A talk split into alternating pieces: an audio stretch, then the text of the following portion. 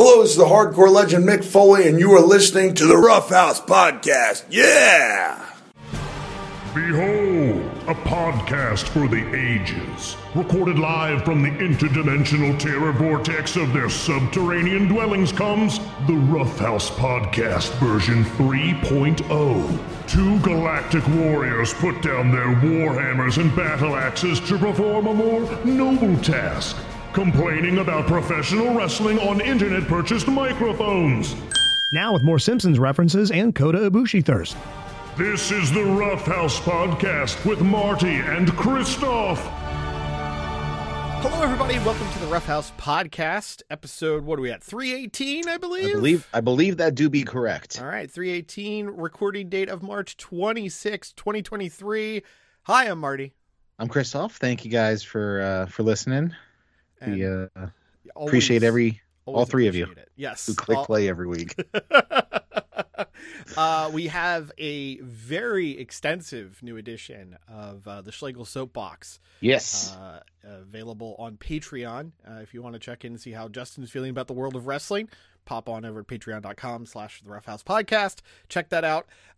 It is a wide-spanning conversation, as always, including full WrestleMania predictions from us. So we're not going to necessarily get into our predictions there, but we're going to talk about WrestleMania week undoubtedly because we're about to be there. But before that, Chris. Yes. There are special moments in this world, you know? Okay. The moon landing. People remember where they were there. Sure, yeah. 9/11. Yeah. Rey Mysterio versus Psychosis. Yeah, yeah. Jason Newsted leaving Metallica. Omega Okada. Sure. All three of them. But this week, Chris. Oh. We got the Carmina Burana happening. It's a big deal.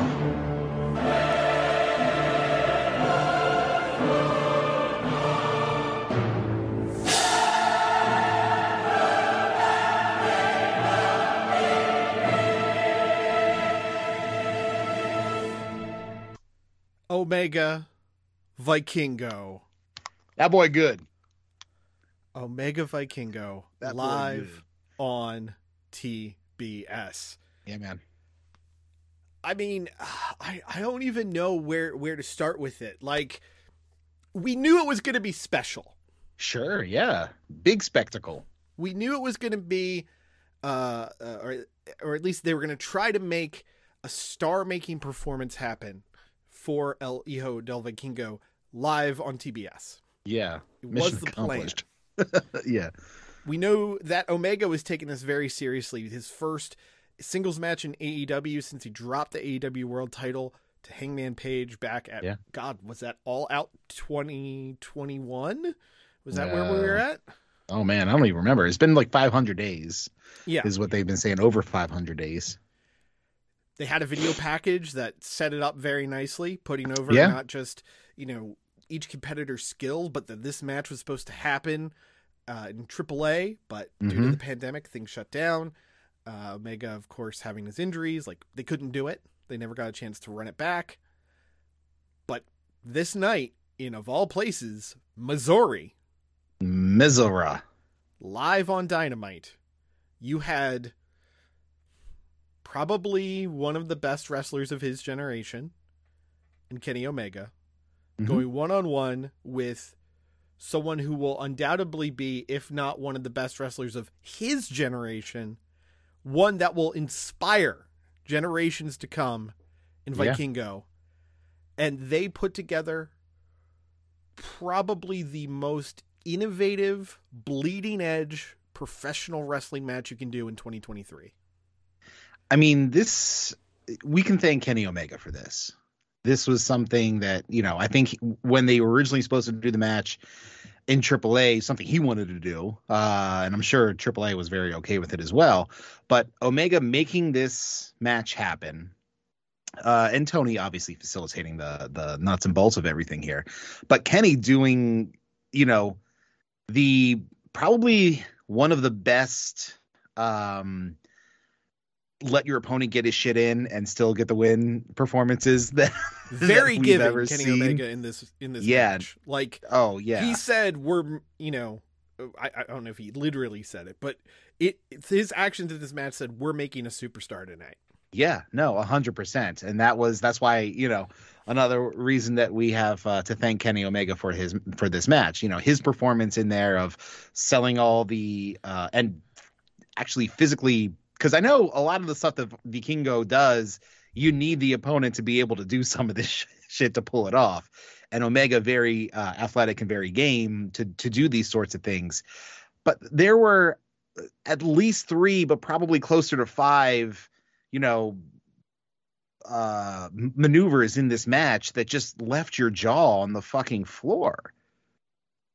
Completely agreed. You know, whether it was the Dragon Rana off the top rope onto Omega on the apron, who takes the Rana to the outside. One of the most, every time Kenny Omega takes a poison Rana, it's gorgeous, because he's one of those guys who waits for that last second to do the snap, and incredible. The Avalanche Frankensteiner from the top, where Kenny said, "Fuck this, I'm landing on my forehead." Yeah. The imploded. It was like an imploded Rana, or imploded Rana. I think there was an imploded for Phoenix Splash. Yeah. And probably the number one. In terms of what's going to be on the highlight reel, was the running one-legged 630 to the outside, putting Omega through a table. Yeah. From, running, leaping with one leg onto the second rope. Yes. And then getting the rotations and the physics behind it, my mind can't comprehend. Yeah. I'm just going to the outside, doing the rotations, hitting the 630, and then landing. I mean, as I would imagine, as smooth as it could have. Maybe had he gotten a little more distance, his neck wouldn't have hit the corner of the apron as the Justin Roberts angle. Oh my God. Showed, but man, it was a show-stopping performance and showcase for this. He's like, what, 25 or something like that? I mean, granted, that makes him old as fucking lucha years, but fuck still this guy. Young bastard, get fucked. you can't really talent. Picture a better debut. Yes, as we dig into, especially on the Schlegel Soapbox episode, you know, the fact that it was very quickly compartmentalized and sort of pushed away for the continued BCC elite angle, not great. And I want to see some sort of follow up this week on Dynamite, you know, even if it's just a highlight package. Yeah. But that made a star, like from my own personal experience of, you know, watching wrestling growing up. The closest comparisons I can think of, Rey Mysterio's debut against Dean Malenko in WCW, because I missed his ECW matches. You know, I didn't know who a Rey Mysterio was. Yeah. All of a sudden there's this guy who's dressed like and wrestling like fucking Spider-Man and blowing my mind. You know, the early light heavyweight WWF title days with Takabishinoku and Great Sasuke. You know, just there are all these little moments in time where it's just like this person pops up, and yes, they probably have this legacy in front of them. And I've seen some Vikingo prior to this. I'm not a hardcore lucha watcher, but you know, I made the time, like him and Phoenix, and you know, him and there was like a 6-way he was in with Bandito and some other guys. You know, I've made time to watch some of his work, but this was the greatest hits. This was like Beatles on Ed Sullivan level, just like we're going to show the world who we are and what we do and how well we do it. And like I felt like since January 4th that Omega Ospreay was like the match that everyone else is going to be trying to touch. Right. And you could argue that, yeah, it's still up there because there's a little bit more to chew on. There is legacy of both guys, and you know their professional competitiveness and what have you. They're also two very different matches, but yes, right. But this was, this is the type of match, like, to bring up Ospreay again, Ospreay Ricochet a few years ago. Yeah. Where you grab people who don't like pro wrestling, who have never watched pro wrestling, who, you know, maybe aren't into it. You show them this, if nothing else, they will respect the incredible, near perfect athleticism of both guys to make that work. Yeah. It was I mean, incredible. It was, you know, you're talking about Kenny having the match with Ospreay earlier in the year, and then he's like, all right, hold my kombucha. I got this. And then he brings in Vikingo, and it's just, you know, a nonstop lucha spot fest, which admittedly is 100% my shit. So I'm sure I enjoyed this more than, you know, most. Sure. It was exactly what I wanted it to be, you know, and, you know, again, aside from Vikingo losing, you know, which, you know, he didn't need to. The only argument I've heard that makes sense for him losing is, oh, this gives them an excuse to run a Triple Mania Mega Championship match, or a AAA Mega Championship match at Triple Mania between Omega and Vikingo, you know, make that the run back. Yeah, I mean, but you still could have done that without having him lose. Sure. But also, you know, AAA agreeing to have their world champion lose on national TV is a big deal too. Very big deal. Gloss over that. But yeah, that would be like MJF showing up on New Japan Strong and losing to Fred Rosser or something. Yeah, very, very wild. But I was just dumbfounded. I had a gut feeling it was going to be a good match. I had a gut feeling that it was going to be one of those, you know, really cool moments. And let us not ignore the embarrassment of riches we have in terms of weekly professional wrestling. Just the matches that get put out there now that you kind of yawn and shrug at are at such an elite level, pardon the pun, compared to just a few years ago, that it's amazing also that a match like this got to breathe and got to feel like a bigger to-do and what have you. And it was on a very, very good Dynamite. I thought Dynamite this week was amazing, as undoubtedly we'll talk about in a few minutes. But this match is like, this is going in like my personal lexicon of like favorite matches ever, because it is so much of what I love about pro wrestling. Yeah. The physicality of it all, the innovation of it all, the ability to transcend language, style, regionality, whatever, that you can make this really awesome physical thing that can turn thousands of people into, you know, just jaw agape cheering fans just out of their pro wrestling. Like I loved it. And just so good. I mean, if I'm Tony, I am putting this entire match, you know, with the picture-in-picture stuff that happened, you know, up on YouTube. Yeah. And, you know, letting the world enjoy this in case they missed the show on Wednesday. And, you know, you gotta capitalize on the word of mouth that's being, you know, spread. God, that would be a brilliant thing to do just in general with some of the top matches over the years on Dynamite. I know there's probably someone going like, well, wait till we have the streaming deal from whoever. I get it. Yeah. But you know, you could be turning this into money for yourself right now. Yeah. Take them down once you have the streaming service up. I don't give a shit. But for now, let us see this shit again. Yeah. Like I would love to run back Pac Omega's Iron Man match. Yeah. Which coincidentally was in the same building as Omega Vikingo this week. Just awesome stuff. And I was blown away, but at the same time, we've got a very, very big week ahead of us. It all kicks off on Monday. It's time for, let's see which theme we're going to go with. How about this one? All right. How about this one? Oh man, that brings back some memories. You have Peter Gabriel's Big Time. I don't have chance? That, but I got this one, Chris. Okay. Oh, brother, we're gonna get copyrighted. Stop it now. YouTube won't enjoy that. Yeah, I know. But that's why you only play it for a few seconds. Yeah. It's WrestleMania week. It is here. Regardless of how you feel about WrestleMania, the show, as it stands right now, we talk about it, go through all the matches on Schlegel Soapbox.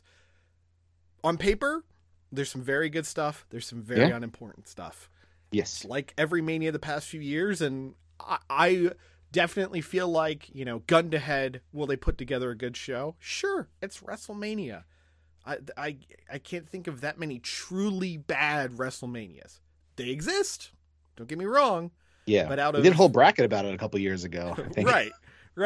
But, you know, out of 39 attempts or whatever it is, if you count, you know, the 2 days of Mania the past few years as two separate ones, it's been a pretty good track record, you know? Yeah. I think it's going to be a really good show, but at the same time, it turns into fucking Woodstock of wrestling as every single company in the world goes, screw it, we're going to embark on whatever city WrestleMania is at and run these massive dream cards. Yeah, except for AEW. Intentionally, of course. Oh, and PWG, weirdly enough, choosing not to run. Really? Yeah.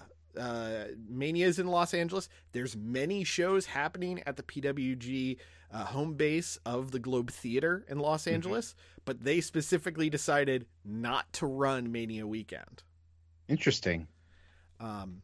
But just front to back, there's a bunch of wrestling starting. I mean, technically, Mania Week starts Monday with Raw. Yeah, and then, the Go Home Raw. The Go Home NXT, because they're going to have the Stand and Deliver show on Saturday afternoon.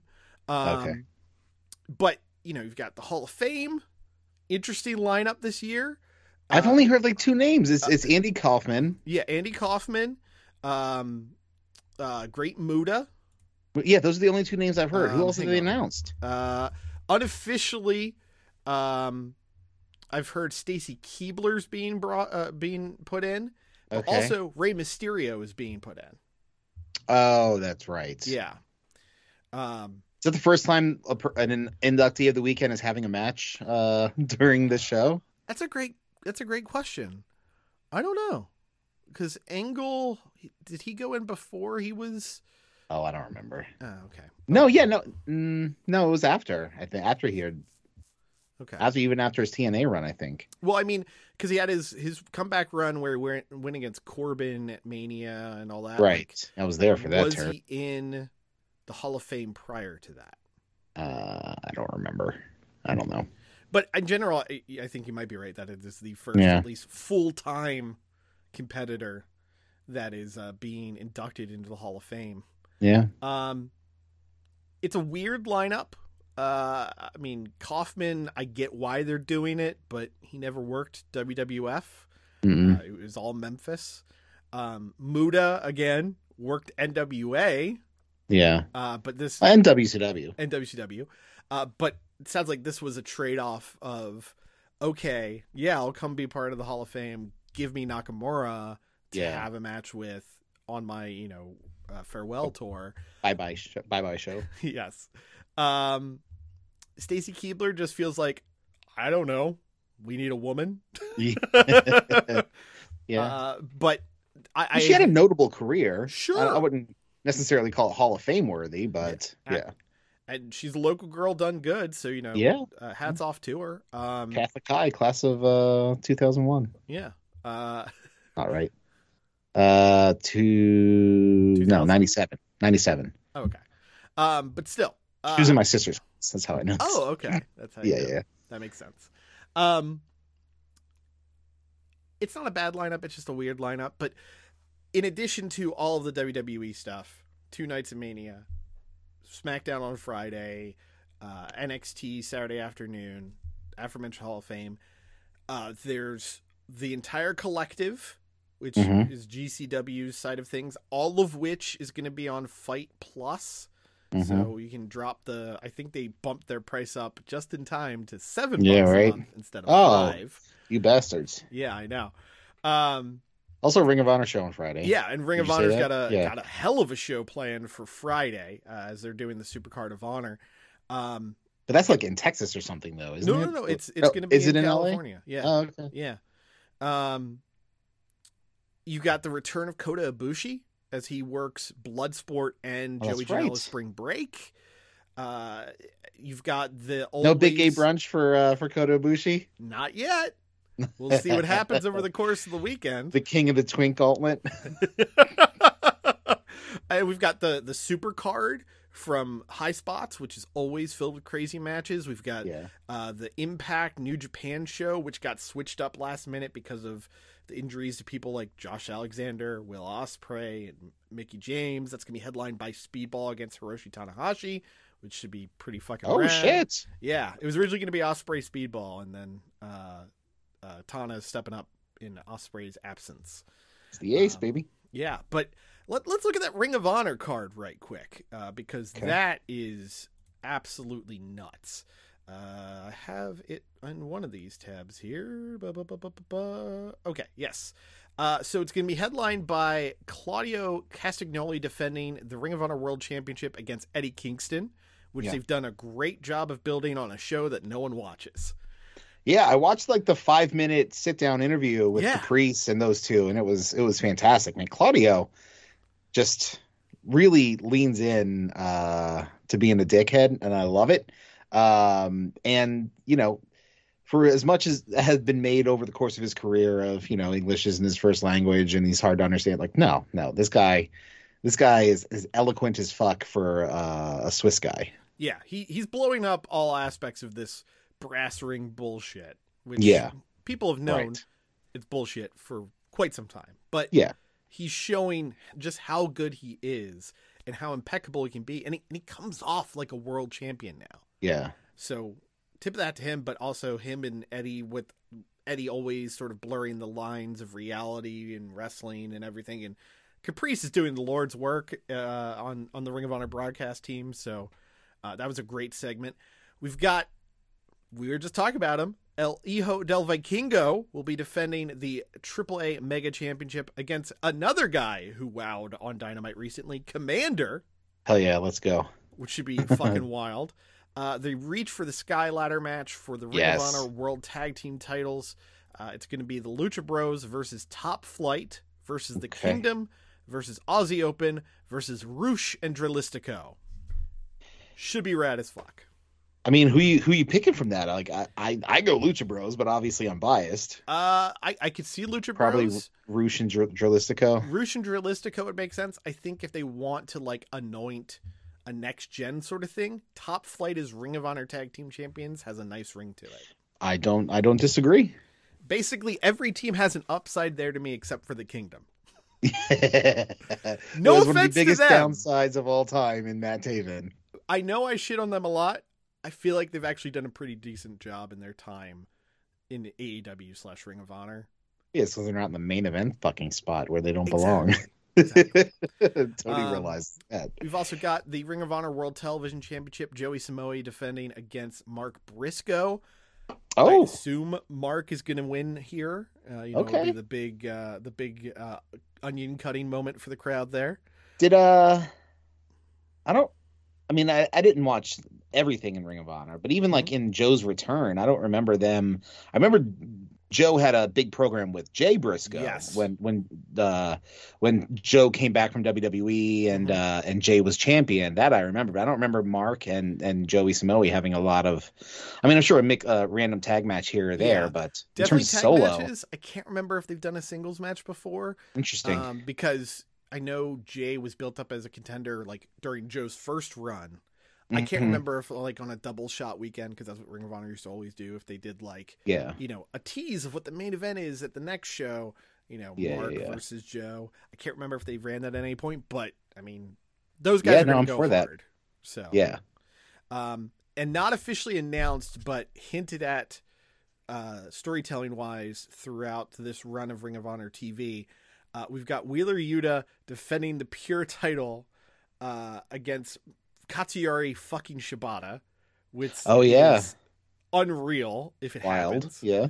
And Athena defending the Ring of Honor Women's Championship against Yuka Sakazaki, which could be very, very good. Apparently Athena's been like straight murdering people in the good way. Yes. She's figured out what to do and how to saw down that nerdy edge. Yeah. But that's a killer card. Like every single Ring of Honor pay-per-view under Tony Khan has been honestly incredible. Yeah. I think this is going to be another one. We can shit on the dude's weekly television, and we do, and we will, but always delivers on pay-per-view. Yeah, that's a hell of a card, man. It's hard to fuck with. Yeah. We'll see how the rest of the weekend plays out. There's always an MVP of the weekend who pops up out of nowhere. Yeah. I know Mike Bailey's like on 12 different shows or some shit this weekend. Yeah, that tracks. We'll see how it plays out, but if you are a fan of pro wrestling, this is your Super Bowl, not just Mania itself, but the entire powder keg surrounding it. All of this amazing pro wrestling for the next few days. I mean, one of my big questions is, where does Jay White pop up, if anywhere? Good point. He hasn't officially, to anyone's knowledge, signed anywhere. It sounded like he's between WWE and AEW. They always like to have a guy in the front row at an NXT show. Oh God! But why would you have him? Go through NXT. Yeah. Learn to fight Braun Breaker. Get the fuck out of here. He headlined the fucking Tokyo Dome. Get fucked. Yeah, but also I don't know where you would slot him in the main roster. I can't think of, because AJ's out. Still, if Cody wins on night two, and then you hear the Switchblade theme pop up, they have some history, and because they feuded over the IWGP US Championship back when it was first there, so they definitely have some history in their New Japan days when Cody was there. Very true. Well, speaking of New Japan, let me go ahead and hit this button. There we go.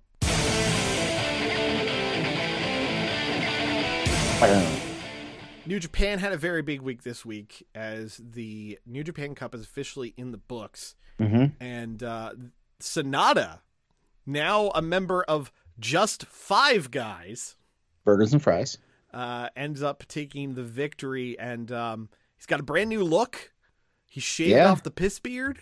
Looks 5 years younger. Yeah. 10 years younger. Yeah. Also appears to be chiseled from granite, his jaw. Yeah, that's a strong straw line there. Yeah, he looks like a superstar, so kudos to him. It was him and David Finley in the finals, right? As they continued, the push of David Finley, but of course, Sonata ends up winning. Obviously. Especially because the finals were in his hometown. But now we have the build to Sakura Genesis in April, which is going to be headlined by Sonata versus Okada. Do you, Chris, think this is the time they finally pull the trigger on Sonata? If there's ever a time to do it, this is it. Yeah. They're out of their 50th year anniversary celebration thing, so there's that no need for Okada to cover the championship for that. It's now or never. If Sonata loses here, then he's never becoming the world champ in New Japan. No disagreement here. It's his moment. It's his time. He's got to make it work. Take the momentum. New look, new faction. Go for it. Okada can drop the fall, man. He'll be fine. Yeah, He'll be okay. Sonata could use it. They've done. Evil was world champion. Yeah. So if Evil can do it, multiple times. I thought it was just one reign. Did they hot potato it? They hot potatoed it. That's right. Yeah. Yeah. No, Sonata, even of those two, Sonata is the better choice than Evil. So, if Evil can do it, then Sonata can do it. Completely agreed. In terms of where we're going from here, there's during the Road to Tour, we're going to have Aaron Hanare challenging Shingo Takagi for the King of Pro Wrestling Championship. God, come on, Shingo. That'll be on April 2nd. On April 3rd, Red Narita, Minoru Suzuki, and El Desperado will be defending the Never 6-man titles against Evil, Show, and Yujiro Takahashi. Okay. So I don't know if House of Torture is going to end up with the 6-man belts there, but The Sakura Genesis card is absolutely stacked with title matches. Obviously, there's your standard multi-person tags. Cobb, Hinare, and Akira against Evil, Yujiro, and Sho. Tama Tonga, Hikuleo, and Master Wado against Kenta, David Finley, and El Phantasmo. Naito, Shingo, and Bushi against Taichi, Yoshinobu, Kanemaru, and Doki. But then the title matches are straight bangers. You got Zack Sabre Jr. defending the TV Championship against Shota Umino, who looks like they're getting behind again. Let's go, Shooter. For the IWGP Heavyweight Tag Team titles, Goto and Yoshihashi are defending against Aussie Open, and this might be Aussie Open's time. God, I can't believe, what are they, Bishamon still have the fucking titles. Jesus, yeah. Strap up Aussie Open already. Hiromu Takahashi will be defending the Junior Heavyweight Championship against Robbie Eagles, who just joined the TMDK group as led by Zack Sabre Jr. Mercedes Moné will be defending the Women's Championship against, from Stardom, Azumi and Hazuki. It'll be a triple threat. Okay. And, of course, Okada will be facing Sonata. This is, just to double back, this is Moné's second match of three she is contracted for. Signed on for. Okay. So, I think she's supposed to work a Stardom show in April as well, and then that's it for now. For this current contract, yeah. Yeah. I don't know if it's going to get stretched out. If she did a Comic-Con appearance last weekend where she was saying, maybe I'll enter a Forbidden Door. I mean, God, yeah, obviously Tony's probably chomping at the bit to throw her in there. Yeah. And just kind of related, Kairi is totally freelance now. Her Stardom deal is up, so she can work anywhere. She'll continue working for Stardom, but she's talked about a number of people she wanted to wrestle in both AEW and WWE, so I don't know what's going to happen there. Kairi in AEW would be pretty fucking cool. I mean, Kairi, Jamie Hayter, good lord. It's one of the matches she said she wanted, so. Yeah, or Toni Storm. Oh, yeah, that would be awesome also. Lordy. But hey, let's talk about that their company that had themselves a hell of a week.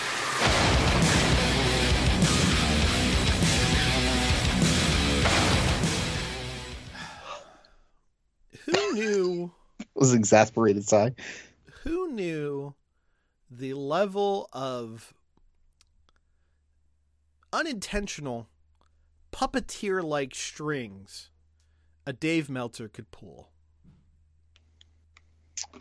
Oh, we're talking about the Punk thing here, huh? Yeah, we are. Okay. So, for those who avoided the big controversy of this weekend, first of all, congratulations. You're not as tragically online as I am. Yeah. But same. Here's where it started. So Wednesday into Thursday, because they always record very late at night. Yeah. They did the standard post-Dynamite Wrestling Observer Radio record. And one of the topics that Dave wanted to get into was CM Punk. And what was kind of interesting was the angle that he was taking it from, and he didn't show his hand or say any reason why. It just...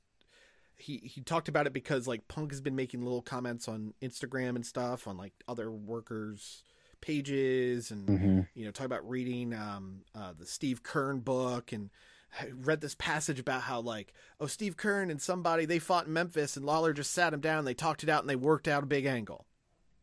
So it seemed like, it felt like Punk was laying some groundwork for what could happen next.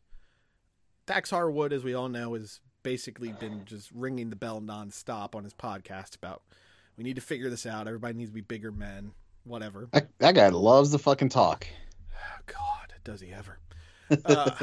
Says the two guys who are talking right now in their basements. But I also don't shove my foot all the way down to my ankle in my mouth every week. Some weeks. Are you that flexible? We'll see.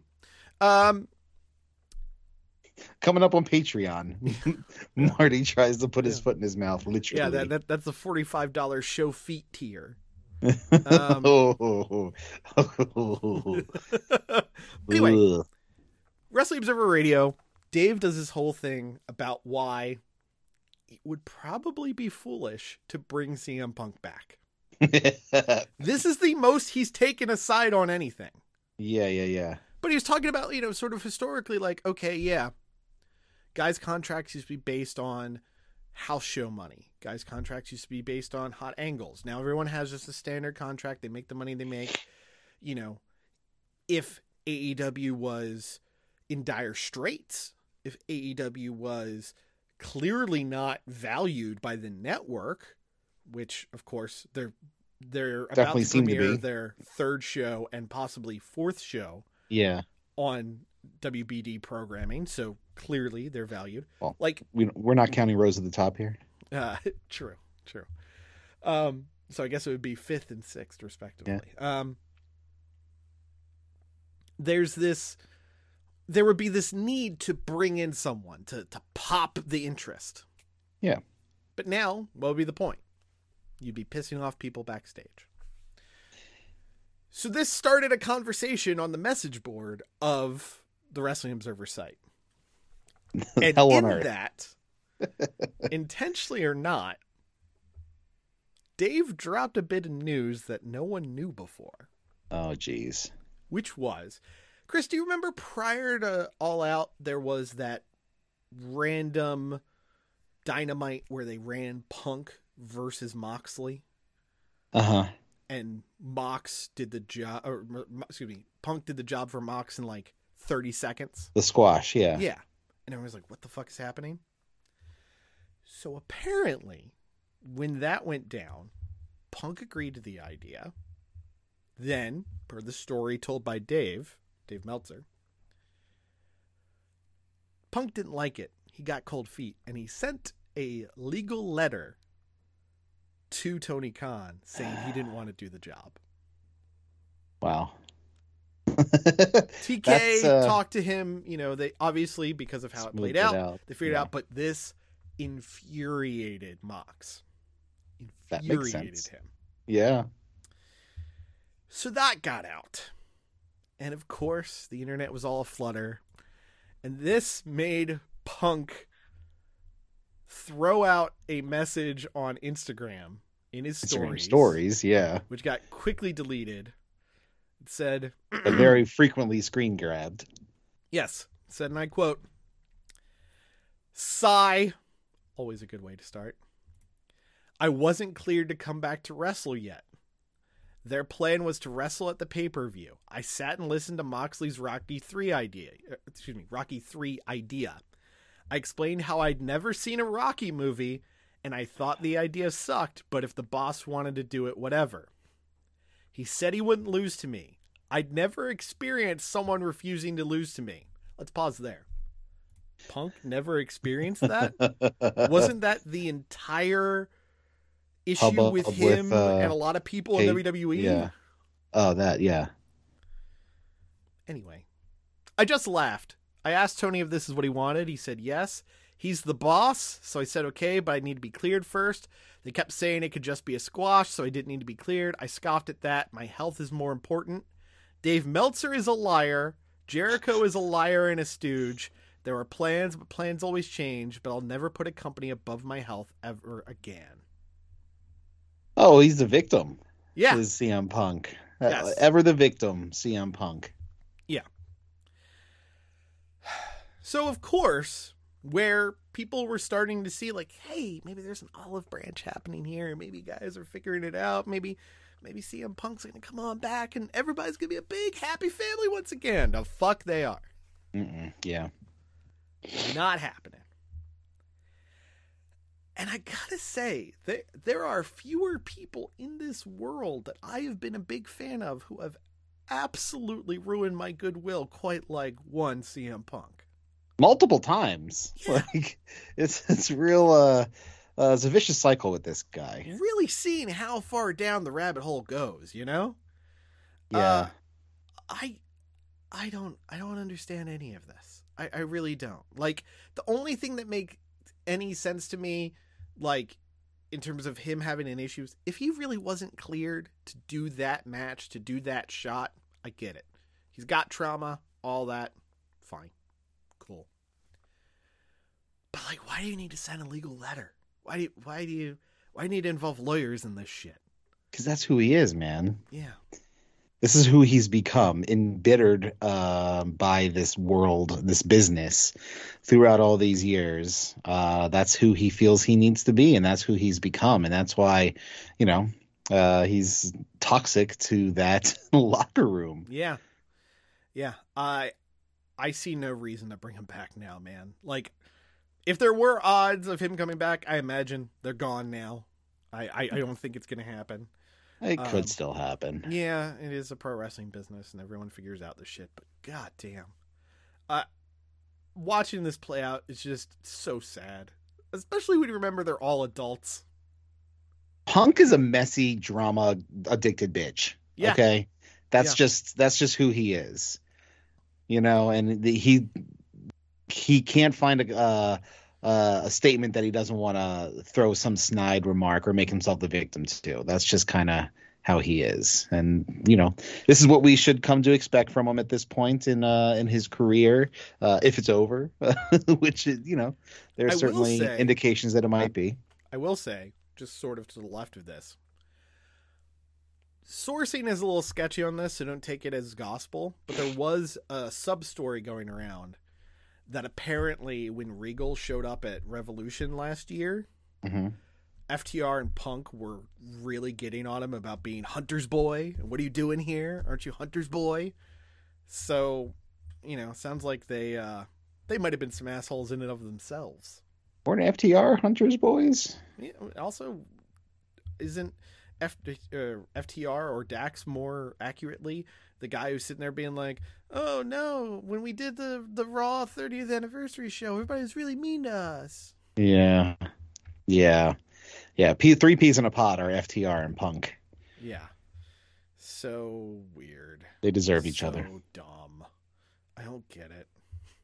And the thing that's funny is, especially when you look back, not that there weren't issues, but just like, look at AEW when they started. Mm-hmm. All the way through, like, literally Punk's return to professional mm-hmm. wrestling. It really wasn't messy. Like, the worst things you heard about in the locker room were more comical. Yeah. You know, Jimmy Havoc has too many drinks at Jimmy's Famous Seafood, and Excalibur has to shoot on him. Yeah. I forgot about that. I mean, yeah, also, Havoc. Like, there was the Jimmy Havoc speaking out thing and all of that. But yeah. I mean, what else happened? Bea Priestley and I forget the name of the other British woman. They had a fight backstage. Yeah. Eva Lise didn't sell for people. Yeah. Well, yeah. There wasn't much that got out there as like, oh, this is this thing. Thunder Rosa too. But yeah. That was after Punk returned. But then there, you know, Punk comes in and suddenly it's like guys are punching Sammy Guevara in the face nonstop. And I mean, you know, that I can't really hold fault to anybody for doing. But then also, if you take that step back, let's go to the start of this conversation. Punk posted about, oh, Steve Kern and this other guy in Memphis. They got sat down. They figured it out. Let us not forget that more than punching three EVPs in the face, he went out in front of the press and motherfucked the entire company. Including the owner who was sitting right next to him, taking it like a bitch. Yeah. That's a bitch move. That was the problem. Yeah. I'm not saying that's a big fucking problem. That the fight was a good thing. But I'm saying if you want to talk about where the problem started, it was there. Yeah. Look, if I was Omega and the Bucks, I'd have been pissed. Yeah. Watching that shit happen, too. Yeah. Burying your entire roster and you know, them. Management. Yeah. Like, then what is this even for, Phil? What are you even doing? You know? Congratulations. You have the belt of a company that you just said is bullshit. Right. What does that mean now? Yeah. Anyway. Dynamite ruled this week. Very good show. Fantastic show. We talked about the main event already, but it started strong as hell, as it was a 6-man tag team match. Face team of Sting, Darby Allin, and Orange Cassidy against The Butcher, The Blade, and Kip Sabian. First, I want to say I really like Kip Sabian, Butcher, and Blade as a group. I'm with you on that, but has there been anybody who has changed alliances more time in AEW history than the Bush and the Blade? They've always said they're for hire. So I know. They have that storytelling out, but I agree. They do, but yeah, and these guys are just, you know, they'll team with anybody. They'll beat up any baby face you got. Yeah. But yeah, OC and Sting and Darby were a lot of fun together. Mm-hmm. Sting still amazes me with A, how over he is, and B, how willing he is to take like being thrown into the fucking guardrail at 64 years old. Yeah. And also shout out him doing the Orange Cassidy spots, showing he is an old timer who gets it. Definitely. I mean, they had a confrontation a year or two ago where he did the lazy chest pound thing, and it got over then, and it got over here as well. And I popped for all of it too. Yeah. It was a very fun opener, and it continues the streak of Orange Cassidy just opening up Dynamite with a banger. Yeah, love it. He's literally the MVP of AEW. Yeah, hard to argue against it. Forgot to mention, show actually kicked off with a WCW Nitro-esque angle where the Bucks were being taken away in ambulances. No intro. Page was going with them. No theme song intro. No, here comes boom. We had a video package putting over Vikingo and Kenny Omega. Uh-huh. Excalibur said he received a text message from Brandon Cutler, who said that it was the Blackpool Combat Club who attacked the Bucks. Mm-hmm. Now, are we taking what Brandon Cutler said as truth, or is it something bigger? Who's to say? Yeah. We had the Guns face Top Flight. Guns defending the AEW tag team titles. This was a fine match, but goddamn, is it underlining that even though the Guns are champions, they're not ready to be in this role. Yeah. They're agreed. They should be lower card shithead heels that eventually get to this point. The fact that the Rocket's been strapped to them so fast, just they're not ready. Nepo babies. Get out that silver spoon. Let's go. Yeah. I do love the thing I love about the Guns isn't even something that they've done. It's the fact that the ass boy chant from Danhausen has caught on to such a degree that whenever they're coming out, and their theme song is actually pretty good, but it is just drowned out by chants of ass boy that I'm sure that whenever they walk by Danhausen backstage, they're just thinking, I just want to stuff this motherfucker in a locker and, and put a combination lock on that nobody knows the combo to. At the same time, though, it did get them super over, so there's that. It did, but man, to be known as an ass boy, that's probably not the best. Probably weigh in on your psyche a little bit. Kingdom got involved, which cost the match for Top Flight. Top Flight and Kingdom brawl to the back, and the Guns are in ring, but then FTR's music hits. They come to the ring. This leads to a back and forth on the microphones between the Guns and FTR. Long story short, the Guns want a AEW tag team title match. If they lose, they will leave AEW. Yeah, way to telegraph it, guys. Wink, wink, wink, wink, wink, wink, wink. Who's the shorter one, Austin? Yes. I'll credit when credit's due. He's pretty good on the stick. He is. Colton, not so much. Austin, definitely comfortable to a good level on the stick. So, you know, I don't like much about them, but I'll give him a compliment when it's due. Renee Paquette was backstage with Jade and her assortment of flunkies, and your boys called it. Smart Mark Sterling is officially cease and desisting Taya Valkyrie for the use of the Jaded, so she doesn't get to use that anymore. And the intent was the C&D was going to be given to Taya herself this Friday on Rampage. And then, in a nice transition, Renee said Stokely Hathaway was wrestling next, and everyone cracked up at the possibility of it. So we had Hook versus Stokely Hathaway in a no DQ match. Yep.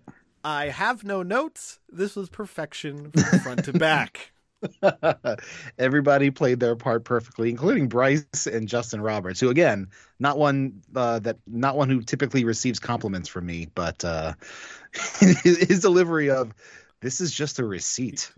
Receipt from Wingstop. From that Wingstop. That perfect from announcer. Wingstop. Yeah, that's right. Voice. For those who missed it. So Stoke comes out. He's rocking basically Nation of Domination gear. Uh-huh. He's flanked by everyone on the firm. He has his, I guess, game face on. He gets into the ring and explains that he's actually not clear to compete and he's retiring today. Yeah. And he produces his note from Doc Sampson, Doc Simpson, that says he is sick in Sharpie marker on the aforementioned Wingstop receipt. Yeah. Just a wonderful piece of work right there. So the match must happen anyway. Out comes Hook and basically just whips Stokely's ass from pillar to post for like 3 to 5 minutes, tossed him into the guardrail. Great stuff.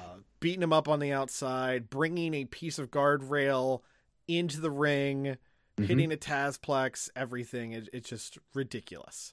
Yeah. Hook ends up getting the red rum and of course goes over. Backstage, Matt Hardy convinces Ethan Page that he should go after the FTW title as Matt Hardy by proxy continues to get revenge on the rest of the members of the firm. Yeah. Yeah, it's good work. Yeah, this is a perfect segment. Adam Cole comes out. Baby. Talks about his in-ring debut, or I guess return next week. Yeah. He talks about AEW All Access, which got a sneak preview last night. I don't know if my DVR caught it. I'll have to see. I'll have to check it out. But it's the same episode that's going to air this Wednesday, so I'll check it out either way. Anyway, he cuts promo about, needing to decide who's going to go against, that sort of thing. And out comes Daniel Garcia. Clad in all black like he's Masahiro Chono, comes out and challenges Adam Cole to be Adam Cole's opponent for his return next week. Among his accolades, he talks about how he's had more TV main events than anyone else, how he's, beaten all these different people, and he's a pretty damn good professional sports entertainer. Yeah. Thought it was really well done. Garcia, I don't know if he's entirely found his lane yet for his heel character, but he's really good on the mic, and I got to give him his props for that.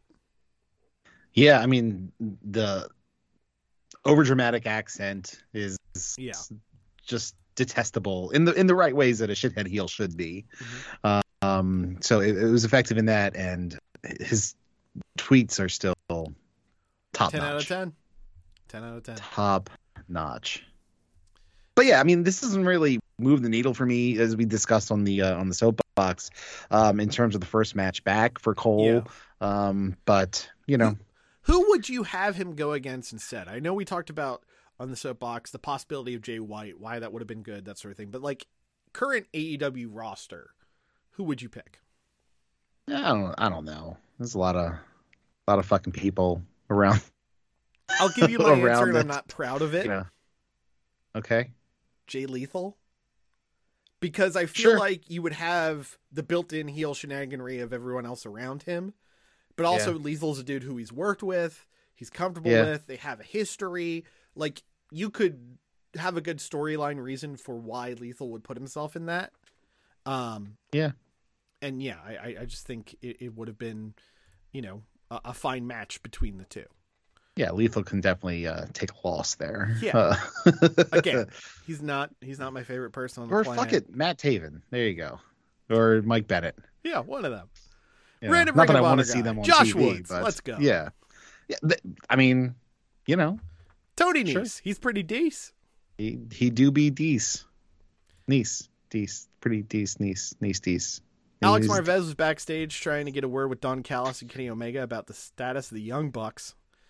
This was all about building storytelling for what would happen after the main event. As Callis is saying, look, you don't worry about the Bucks. It's all about being the god of professional wrestling tonight. Yeah. Kenny, of course, distracted, which, of course, paid off when he won cleanly. John Moxley and Stu Grayson had a match, started a little off, but turned into a pretty decent match. Yeah. Nice to see Stu getting over. The Avalanche Death Rider finish was sick. Yeah, it was. That was fucking dope. But I'm digging this like meaner side of both, frankly, Blackpool Combat Club and Dark Order. Like they're less like the comedy group right now. So yeah. No, they're being very physical. A lot of physicality in this feud. Renee Paquette was backstage with Ricky Starks. Starks says, "Hey, Ricky. Juice, I got a challenge for you on Friday." It was what it was. Okay. We had QTV. The less said, the better. Tony Storm defeated Sky Blue in probably Sky Blue's best match in AEW so far. Very athletic match. I was my eyes were drawn to the screen during this match. Such athleticism, man. It was just, I was very impressed by the level of athleticism in this match. We get the sweet cheek music, German suplex, and Storm Zero to finish it off. 3 moves of doom out of Tony Storm. Post match, Soraya, Ruby enter the ring. Looks like they're going to attack Sky Blue, but out comes Willow Nightingale, Riho, and the pipe. Yeah. To chase them off. Stu Grayson was backstage with the doctors. Mox pops in and said, that sucks, kids, but then the breaks. As they then beat down Stu Grayson and the doctors. I love it.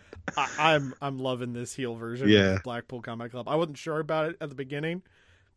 I'm very much enjoying it now.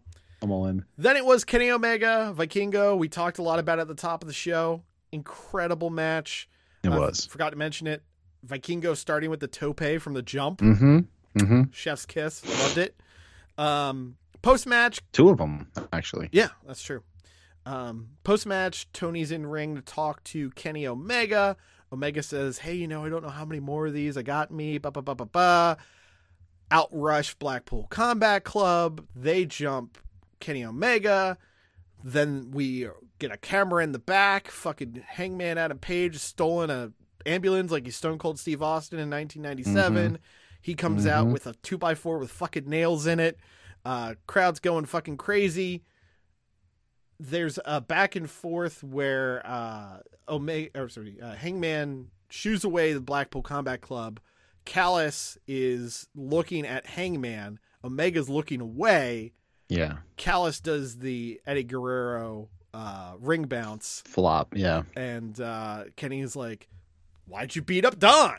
And drama is how we end Dynamite. I don't care for Don Callis. I've been on record with this for a long time. Yeah, I really just want him to just go to the getting Takeshita over zone and not. Yeah, focus on him, who we haven't seen him. There's your perfect opponent. Takeshita. Oh fuck, Takeshita. There he is. Oh man, that would rule. Anyway, Saturday night was the show we were waiting on. I don't know if you knew this, but Saturday night's all right for fighting. So. We've been told so. All right. I haven't watched a single minute of Rampage yet because it aired, 14 hours ago, and I haven't had a chance to take a look at my DVR. But I'll just run through the results and the lineup for Dynamite next week. Powerhouse Hobbs defeated Penta to retain the TNT Championship. Let's see. We had a video package that explained that Kenny Omega is going to be defending the United States Championship against Jeff Cobb this week on Dynamite. Let's go. Yeah. Starks had his confrontation with Juice Robinson.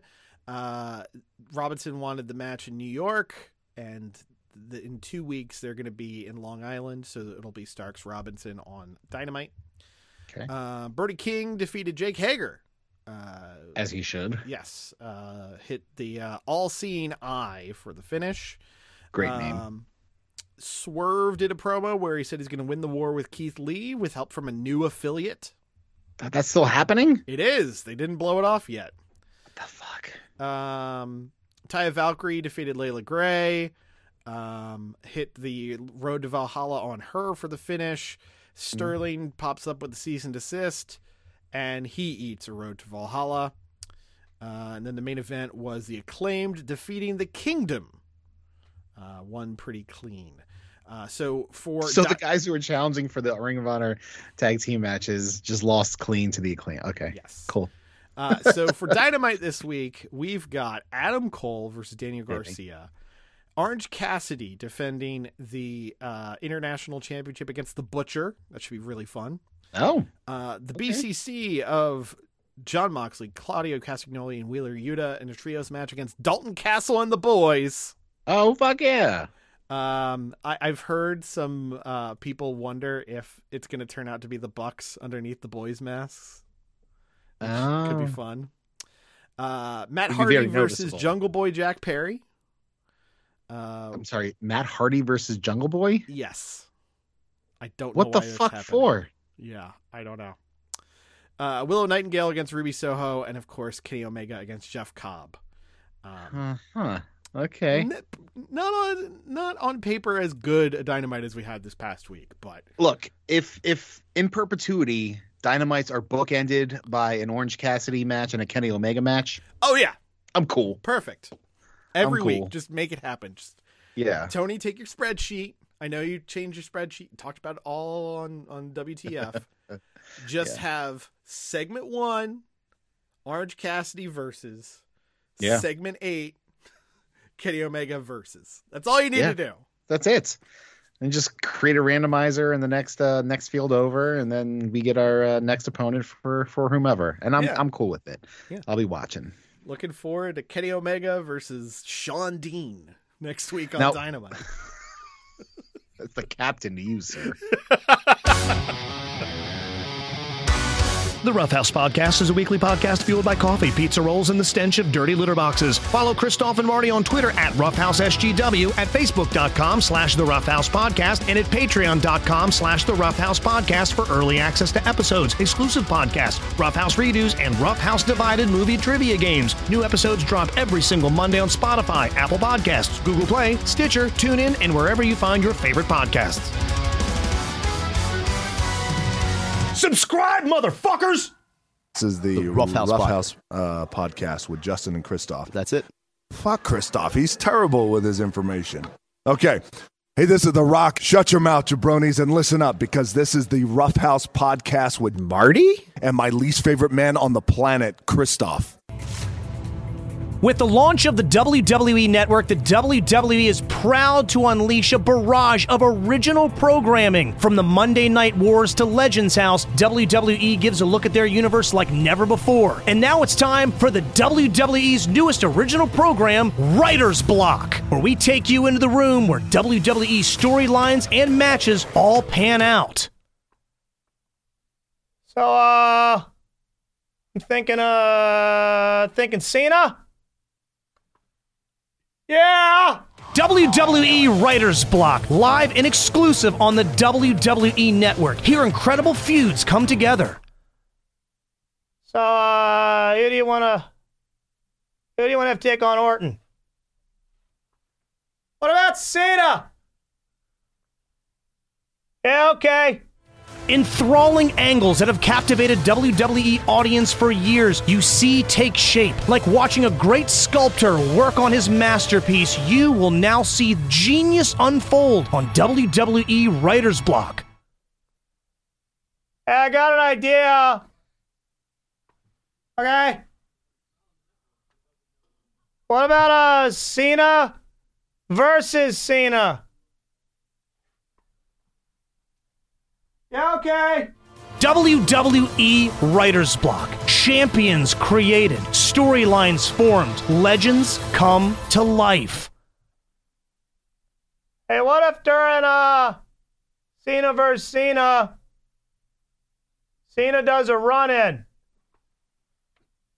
Yeah, okay. And Triple H still wins the title. WWE Writer's Block, available on the WWE Network.